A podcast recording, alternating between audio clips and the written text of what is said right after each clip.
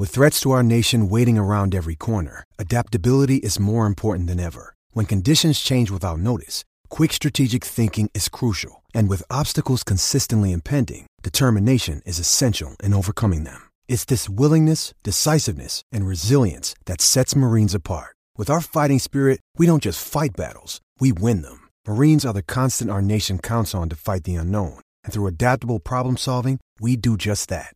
Learn more at marines.com.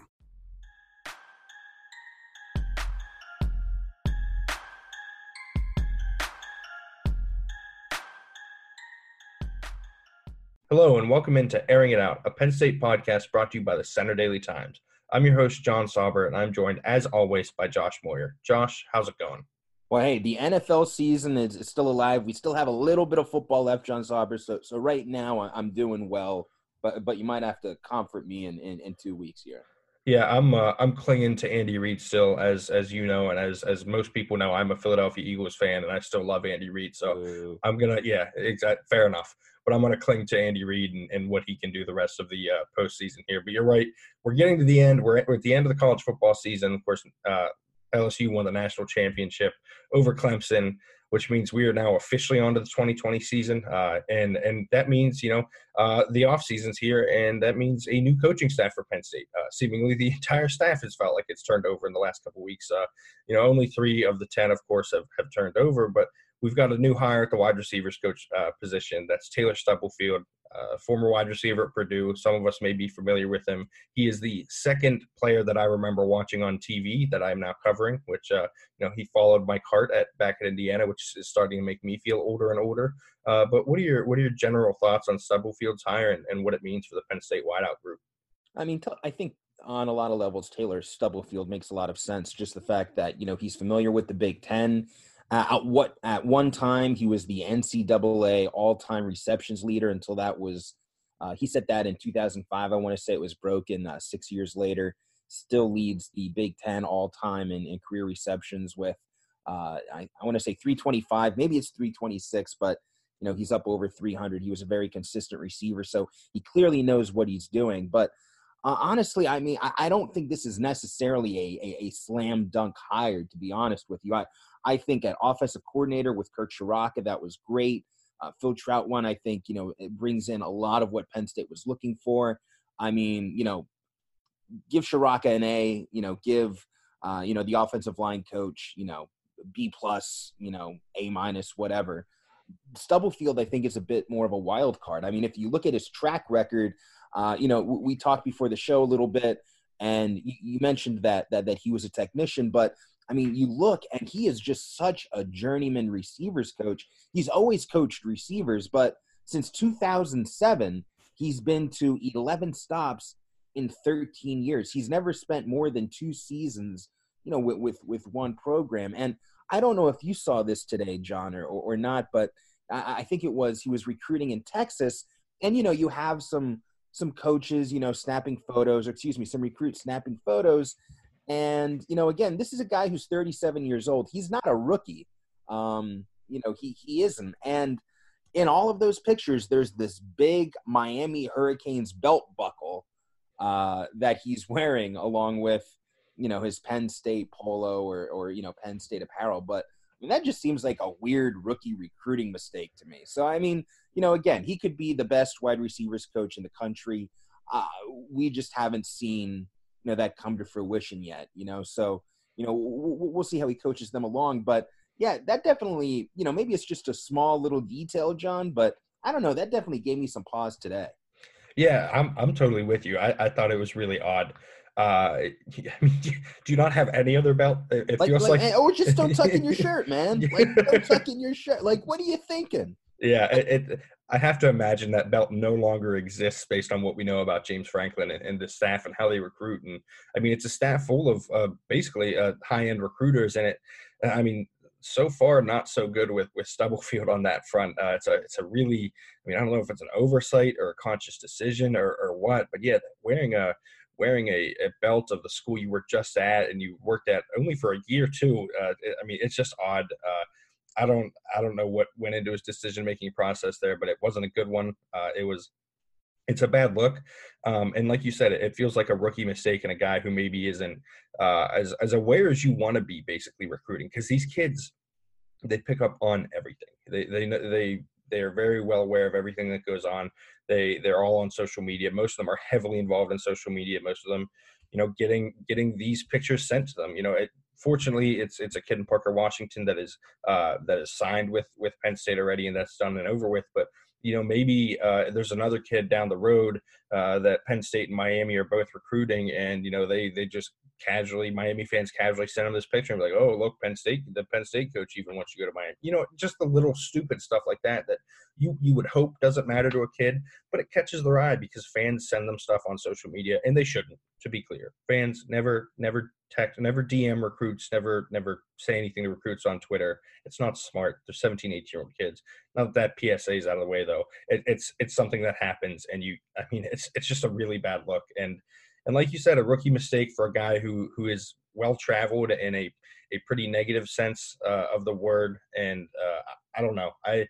I've come around with you on this one. I this this hire is a questionable one to me. If you're looking for a potential you know, uh, David Corley or Phil Galliano of the hires this offseason. I think this is it because I'm with you. I think the other two were absolute home runs. And if, if you're a Penn State fan, you're just hoping that that Stubblefield meshes well with Ciarrocca, and that's why this hire was made, and, and, that he's going to basically help these wide receivers they have go into something else. And, and who knows, maybe maybe this is another one year stop, and, and we'll be having the same conversation again next year. Yeah, I, I, guess the thing is, at least with Penn State here, I mean, he he has not been uh, well, you know, I guess he was with the Power Five with Miami and with Utah from 2014 to 2015. But you know, his stops at the Power Five schools, you know, it took him maybe five, six years to get to that point. So, you know, maybe, maybe, you know, this is maybe this is his final stop for a few more years. Because again, you know, where are you going to go to kind of move up if you're going to stay as a receivers coach? And I certainly don't think Stubblefield has the chops uh, at this point to, to challenge to become an offensive coordinator at, at you know maybe any kind of uh, you know top 60 you know FBS school so uh, or, even maybe any FBS school in general. And again I, I don't know what type of coach he is just yet. You know I have not talked to you know his former pupils. I, I have not been able to you know do a lot of reading on you know what his style is like. You know i just know what i've seen so far. And the, the first impression was was just the belt buckle which you know could just be an absent-minded thing. Maybe he's used to putting that on every day. I have no idea. But the fact that you know that small detail. You know you always want a detail oriented coach. You know you just hope that it's uh, if you're a penn state fan that it's not you know kind of uh, you know a hint toward you know something that could be a you know a larger issue. I mean uh, you know certainly his reputation um, you know, you mentioned before, John, he's he's a technician, he's he's a good coach, you know, but uh, you know, recruiting, he, he doesn't exactly have the the strongest of reputations. So, I mean, you know, I'm sure being with Penn State is going to open up some doors for him. We'll we'll see, you know, what he can accomplish this season, and you know, I think, uh, you know, what he does this year, um, what he does this off season, uh, will obviously go a long way in, in, in you know helping us show uh, you know whether or not this was was a good choice. I mean, everybody thought Bill O'Brien was was not a great choice, and that turned out to be a great one. So, I mean, sometimes you never know. Uh, David Corley, we we kind of knew from the beginning, like, uh, yeah, this is pretty nonsensical and not going to work. And yeah, sure enough, that did not. But you know, like I said, Stubblefield is more of a wild card, and um, you know, we'll just have to wait and see here. Yeah, it's just I mean, like you said, it, it feels like like kind of a, an ominous sign if you're a Penn State fan for for him to to wear that belt and for for that sort of mistake to be to happen basically your first day on the job like the first the first picture that surfaces of you out recruiting is, is this picture it's not a good look uh, uh, i totally agree uh, on all fronts with you i, I think it, there are you know there's a chance this ends up being a good hire uh, if he is the technician that he has the reputation for being, and if he's as good at teaching it what he did in college as, as he was at doing it, then then he's got a chance to be an excellent hire. And maybe maybe he's here for uh, a year or two, and and that's it.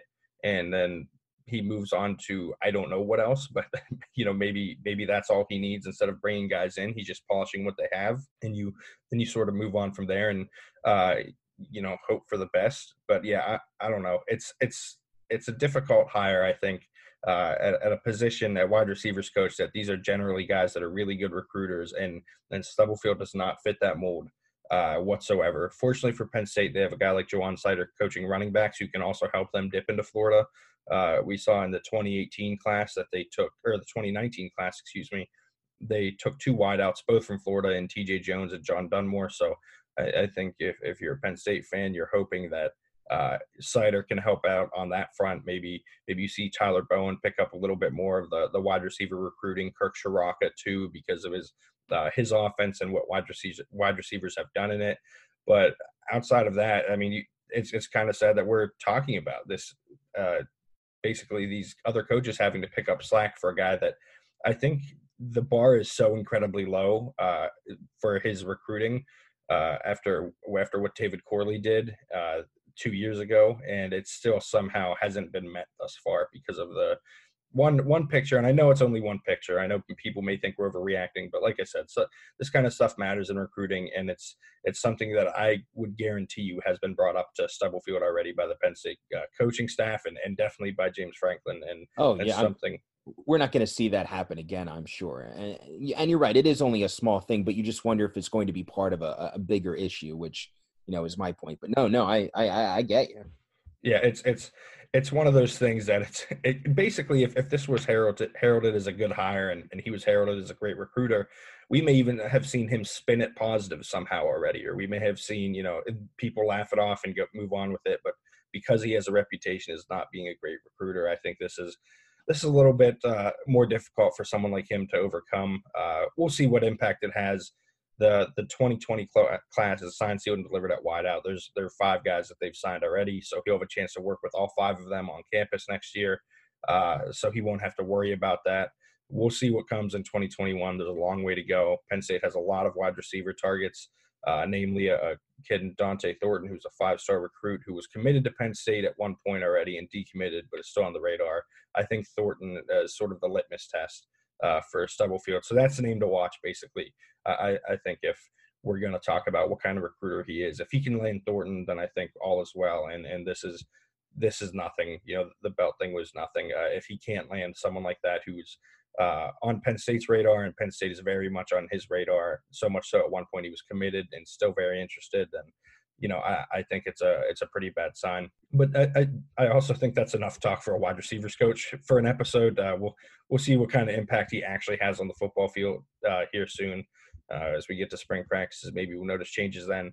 For uh, but until then, let's talk about some guys that we know are coming back that will be playing on the field uh, and I think first we should probably start with Shaka Toney, who didn't really announce his decision, uh, which I, I, think you and I both thought was a little bit odd. He he basically waited till after the list of guys who declared for the NFL draft came out, and then put something on Twitter that he was coming back. Uh, just a small graphic, I believe. Uh, what what are your thoughts on Toney and and the defensive end room with his return, and how much does that help Penn State's defensive line next year? Yeah, well, I, I think it helps a lot, and and not just necessarily because of what he brings to the playing field, but you know, you really want a leader who's going to take some of the younger guys under his wing. And one thing that we've heard of, you know, constantly from guys like Jayson Oweh and and the younger guys is just how much you know Shaka Toney has kind of helped bring them along a little bit. Um, you know how everybody kind of you know looks up to him. So I think having him back for another year. I mean, obviously he's he's you know penciled in to be that starter. I think that much is obvious. Uh, but yeah, you know, uh, uh, I, I, think it's big for Penn State. Certainly, there's a lot of death at defensive end, even though there was a, a recent transfer, which we'll, uh, you know, get into uh, in a little bit. But, but yeah, you know, Shaka Toney. Uh, two years ago, he was he was just that pass rush specialist. He's becoming more balanced now, and um, you know, I think we saw that this past season. So I think another year for him to you know be be in that weight room and to you know become even more versatile to to be that guy who you know can can stop the rush consistently. Um, you know, I think this is a win-win for Penn State and and Shaka Toney. Yeah, uh, and he he's a much needed veteran presence in that room too uh, at defensive end. Uh, the team is losing uh, uh, only one start or two starters, excuse me, on the defensive line in Yetur Gross-Matos, but only one at defensive end, uh, and the other, of course, being Robert Windsor at defensive tackle I, it'll be him and Shane Simmons as the two guys that are sort of leading that room that is relatively young. Jayson Oweh is a redshirt sophomore will be back next year. Adisa Isaac will be uh, back next year. I believe will be a redshirt freshman. Can't remember if he played in the five games or not. Don't don't quote me on that one. But either way, still very young, only one year on campus thus far. And those two guys are going to be asked to do quite a bit, uh, and and they need someone like Toney to to sort of keep everything in line uh, among that group. And I think he's he's got the ability to do that, and he's got the the ability to have a pretty big impact in his redshirt senior year. He's a he's a guy who's got really great bend, can get around the edge, uh, probably just as good as anyone on this roster. Uh, he's got fantastic talent. Uh, he, he's a little bit undersized, but we haven't seen that be a real issue for him in the past because he's good enough against the run. And and like I said, this is a this isn't just a defensive line that's losing starters either. It's a defense in general that's losing quite a few guys. Uh, I believe two starters in the secondary, possibly uh, you know, excuse me, three starters in the secondary, uh, two in the uh, linebacking corps, three depending on the nickel, how you consider the nickel back, uh, and two along the defensive line. Uh, it's a it's a unit that needs leadership. It needs order, guys. It needs to to be a little older than you want it than it currently is. Excuse me. Uh, I I don't know. I, I, I think they're they're still in position to be a great defensive unit next year, and I think the return of Toney is is pretty big for that. Uh, just because it was going to be so inexperienced, regardless. With him, it's it adds a little bit more experience. Without him, it was going to be a very very young group where you start to worry a little bit about who's going to step up and who's going to be those unquestioned leaders in the unit. Yeah, undoubtedly. I mean, this past season, I think it was the most talented unit on the team, and you know, certainly if they would have lost Toney, there still would have been a lot of talent. But you know, I think you're right. You know, Toney brings that leadership and you know helps give you a bit of a stopgap. Um, you know, in terms of uh, you know having Shaka in you know in in the lineup, you know, allows those other players you know more time to mature, more time to get ready, and, certainly you know Jayson Oweh. I, I, if you look at his um, you know his 40 yard dash, his vertical leap, you know his measurables are something that you just don't see in football. I mean, if he what he did last summer, um, you know, he does in the NFL Combine in a few years, uh, it'll be the most amazing NFL. It'll be one of the the, the five most amazing NFL Combine uh, numbers posted. Um, you know, this century. I mean, he is literally, um, you know, a, generational athlete when it comes to those numbers. But again, I mean, athletes don't necessarily make for good football players. He's still trying to put it all together. He's still trying to learn a lot, but you know, having Shaka there, um, you know, to help him along even a little bit more is is definitely uh, a positive. And I think we can both agree uh, Jayson Oweh is going to make just about every major breakout list this this coming season because if he's going to break out, it seems like you know this is certainly the year uh, where we should start seeing those glimpses. Yeah, I, I totally agree. Uh, just just a couple corrections for clarity's sake on my end. Adisa Isaac did not redshirt last year. He will be a true sophomore. Played in 11 games uh, as a true freshman, and they will be losing two starters in the secondary: one in John Reid and one in Garrett Taylor. One at safety, one at corner. So, you know, still still plenty to replace on the defensive side of the ball. Uh, but yeah, there Oweh is an absolute freak. I think Adisa Isaac has a chance to, you know, hop on some breakout lists as well. Oh uh, yeah, as as another guy who who should see an increase in snaps. Uh, but let's let's move on to that secondary. Uh, you know, I mentioned uh, that they're losing two starters. Uh, Lamont Wade is not one of those guys. He is coming back to to play his true senior year. He never redshirted. Uh, what kind of impact do you think that has on the secondary?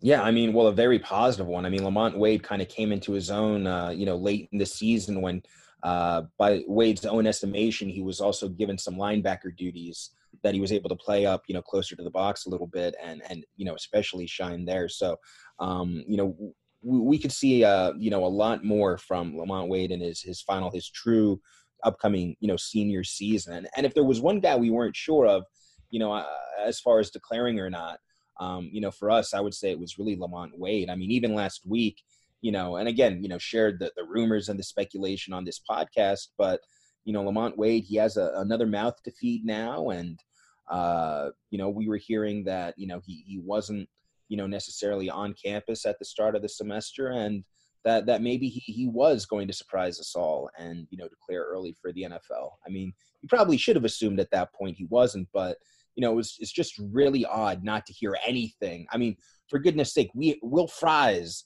had a huge announcement where he announced he was coming back for one more year. You know, I mean, if if Will Fries, you know, makes an announcement that he's coming back, you certainly think that you would have heard from Shaka Toney and Lamont Wade. But yeah, by by coming back, I, I think it's it's big for the defense, especially with Garrett Taylor leaving at the other safety spot.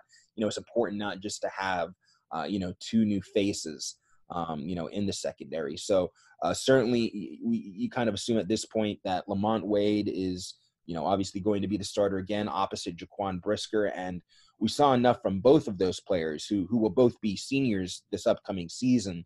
Uh, you know that they should be absolutely solid there, and you know they have some uh, you know interesting prospects you know coming aboard, and yeah, I mean I, I think I don't know if I can call the secondary a strength after uh, just how much they struggled the last you know five games of the season. And and again i know it's not just the secondary it's the defensive line you know generating enough pressure et cetera et cetera. But you know the fact is that uh, lamont wade looked very good toward the end of the year. I would expect that trend to continue. And um, i mean he might is he the best player in penn state secondary right now? I mean uh, i would say yes might be uh, I, I, think it's either him or Tariq Castro Fields. I know I know people have soured on Castro Fields. He's still a very good corner, uh, contrary to what you see on Twitter and what you will see in his his personal mentions on Twitter.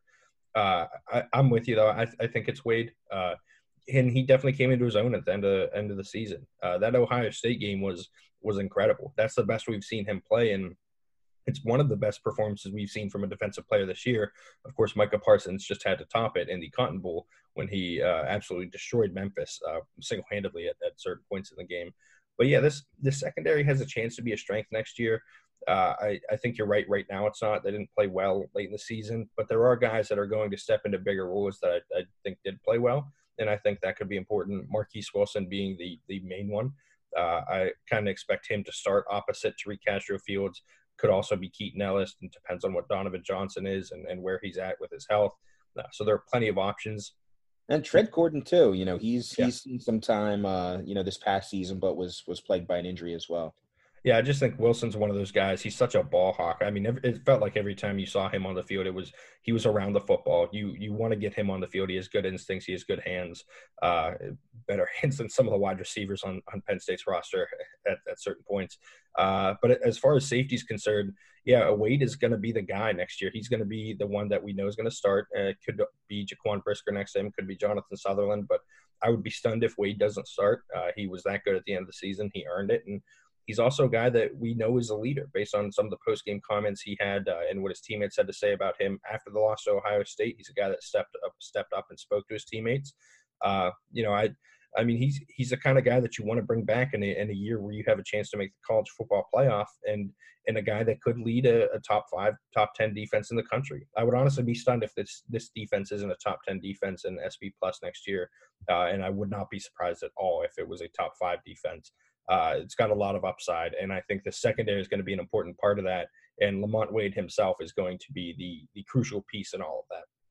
See, I alluded to it before, but it was that Ohio State game, that Ohio State performance that I remember talking to him after the game, and and he had said that he felt that that was that was his best game in college so far because they used him a little bit differently because they stuck him up, you know, closer to the box, and you know, I just wonder if you know, Penn State looks at that, and in the future, maybe we see them use Lamont Wade a, a little bit differently, just because of the success he he, he had there. I mean, I, I'm kind of curious, you know, how 2020 looks in regards to that.